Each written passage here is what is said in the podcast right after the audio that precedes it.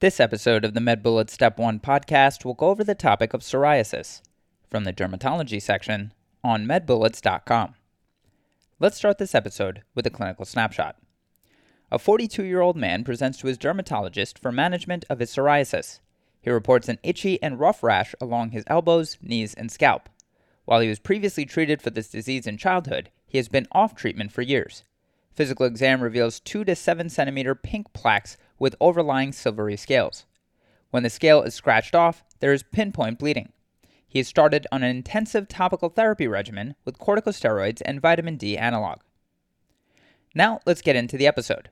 As a quick introduction, the clinical definition of psoriasis is an idiopathic and chronic inflammatory disease characterized by silver scales and thickened skin. The most common subtype is plaque psoriasis.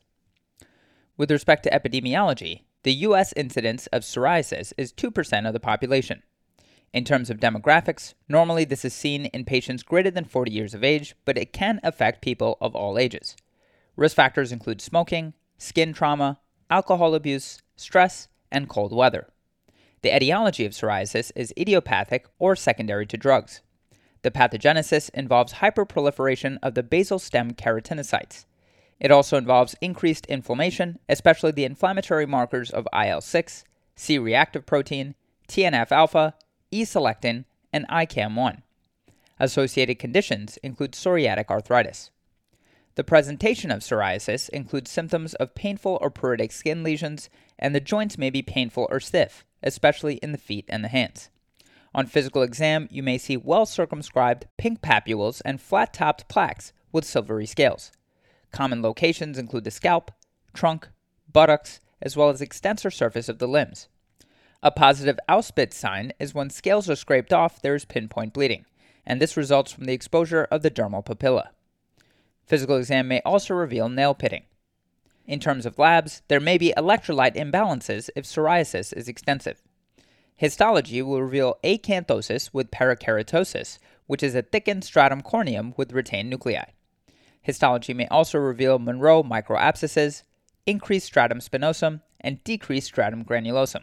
The differential diagnosis for psoriasis includes atopic dermatitis and seborrheic dermatitis. Treatment for psoriasis can be conservative or medical. Conservative treatment includes emollients, which are indicated for all patients. Medical treatments can include topical corticosteroids, topical calcipotriene, which is a vitamin D analog, systemic non biologic therapies, systemic biologic therapies, and narrowband ultraviolet B. So, topical corticosteroids are indicated as first line treatment and are often used in combination with topical calcipotriene. Topical calcipotriene, which again is a vitamin D analog, is also indicated as a first line treatment and is often used in combination with topical corticosteroids. Systemic non biologic therapies are indicated for moderate to severe psoriasis and are used in combination with topical therapies. Examples of drugs include acitretin, methotrexate, cyclosporine, and apremilast, especially for those with psoriatic arthritis as well. Systemic biologic therapy is indicated for moderate to severe psoriasis, and drugs include tumor necrosis factor inhibitors like adalimumab, etanercept, and infliximab. There are also anti-interleukin agents like secukinumab and ustekinumab. Finally, narrowband ultraviolet B is indicated for patients who are contraindicated to systemic therapy. Complications of psoriasis include psoriatic arthritis and other HLA B27 associated autoimmune diseases. Okay, so now that we've gone over the major points about this topic, let's go over a few questions to apply the information and get a sense of how this topic has been tested on past exams. The first question reads A 51 year old man presents to his primary care physician with a one week history of a rash. On presentation, he says that he noticed the rash on his knees after he was pulling weeds in the garden. He's worried that he may have accidentally come into contact with some sort of poisonous plant. He says that the lesions are very pruritic and have remained relatively constant over time. Physical exam reveals a rash over both knees with a silver scale on an erythematous base. Which of the following is associated with this patient's disease? And the choices are 1. Allergies, 2. Arthritis, 3. Bacterial infection, 4. Fungal infection, and 5. Immunosuppression. The correct answer to this question is 2. Arthritis. So, this patient who presents with a pruritic scaling rash over extensor surfaces most likely has psoriasis, which is associated with the development of psoriatic arthritis. To quickly review, psoriasis is an idiopathic chronic inflammatory disease that classically presents with a scaling rash over the extensor surfaces of the body. The pathogenesis of this disease involves keratinocyte hyperproliferation, leading to thickened but fragile skin. Additional findings associated with psoriasis include nail pitting, as well as arthritis that can be seen radiographically as a quote pencil and cup deformity. Treatment of psoriasis includes both topical therapies such as emollients and calcipotriene, as well as systemic therapies such as infliximab and etanercept. To quickly go over the incorrect answers, answer 1 allergies are associated with urticaria as well as atopic dermatitis. Urticaria presents as flat red lesions with central clearing, and atopic dermatitis presents as pruritic crusting papules over the flexor surfaces.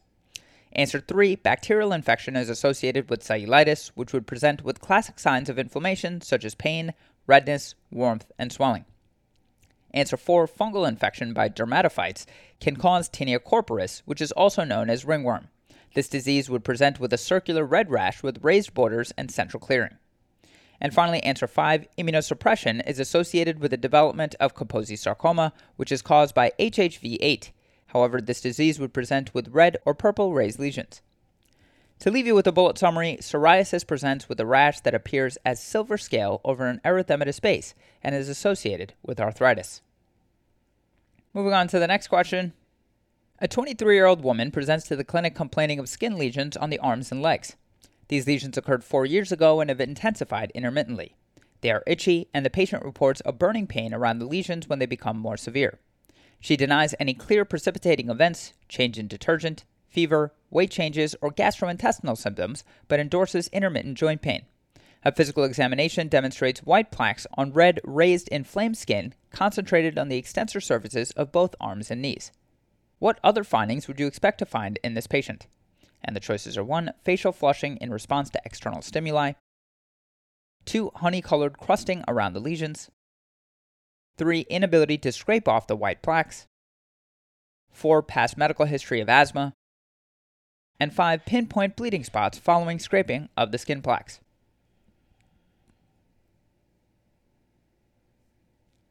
The correct answer to this question is 5. Pinpoint bleeding spots following scraping of the skin plaques.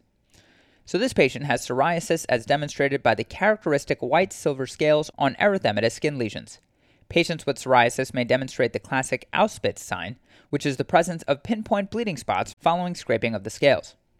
To quickly review, psoriasis is a chronic inflammatory skin condition that is characterized by well demarcated erythematous plaques with silvery scaling. There are multiple subtypes of the disease, with chronic plaque psoriasis being the most common variant.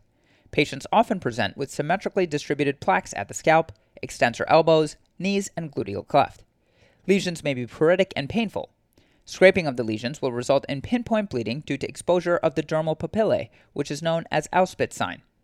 Patients may also present with nail changes and psoriatic arthritis.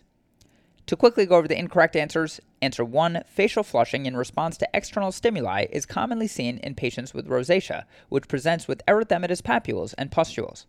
This patient's skin lesions are not characteristic of rosacea. Answer 2. Honey colored crusting around lesions is seen in impetigo, which is a superficial skin infection commonly associated with Staphylococcus aureus or streptococcal pyogenes. Answer 3. Inability to scrape off the white plaques is seen in hairy leukoplakia and is a distinguishing finding from thrush. The white plaques are found on the tongue and not on skin surfaces. And finally, answer 4. Past medical history of asthma or other atopic conditions is often seen in patients with atopic dermatitis slash eczema patients often present with pruritic eruptions of skin lesions, often on skin flexures. To leave you with a bullet summary, patients with psoriasis will present with a positive Auspitz sign, characterized by pinpoint bleeding following scraping of white skin scales. And moving on to the final question a 36 year old woman comes to the clinic for rashes on her elbows. The patient reports that the lesions have been present for the past four months and have been intermittently itchy. She is bothered by them as she works in luxury retail. Her past medical history is significant for asthma. She reports occasional episodes of wheezing that requires using her albuterol inhaler about two times per month. A physical examination demonstrates erythematous plaques with scaling that can be seen bilaterally on the elbows. What other conditions can you expect to see in this patient? And the choices are 1. Allergic rhinitis, 2. Dactylitis. 3. Gastrointestinal malignancy. 4. Hepatitis C. And 5. Rhinophyma. The correct answer to this question is 2. Dactylitis. So this patient has psoriasis, for example, red purple papules slash plaques with silvery scales, and the condition is associated with nail pitting and psoriatic arthritis, which can present with joint pain and dactylitis. Again, psoriasis is a common chronic inflammatory skin disease that is characterized by well demarcated erythematous plaques with silvery scale. The plaques are usually symmetrically distributed, with the most common locations being the scalp, extensor surfaces like the elbows and knees, as well as the gluteal clefts. The lesions may be pruritic or painful at times. Histopathological findings include Monro microabscesses and acanthosis with parakeratotic scaling. The condition is associated with psoriatic arthritis, which is one of the seronegative spondyloarthropathies. To quickly go over the incorrect answers, answer 1 allergic rhinitis is one of the atopic conditions that is associated with other conditions of atopy. For example, atopic dermatitis, food allergies, and asthma. This patient's skin lesions are more characteristic of psoriasis. Answer 3 Gastrointestinal malignancy is associated with Leser-Trélat sign, which is the sudden appearance of multiple seborrheic keratosis. These lesions are flat, greasy, and pigmented with a stuck on appearance. Answer 4 Hepatitis C is associated with lichen planus, which presents as the six P's pruritic, purple, polygonal planar papules, and plaques. The skin lesions with the patient in the question stem are more characteristic of psoriasis. Finally, answer 5 rhinophyma or bulbous deformation of the nose is associated with rosacea.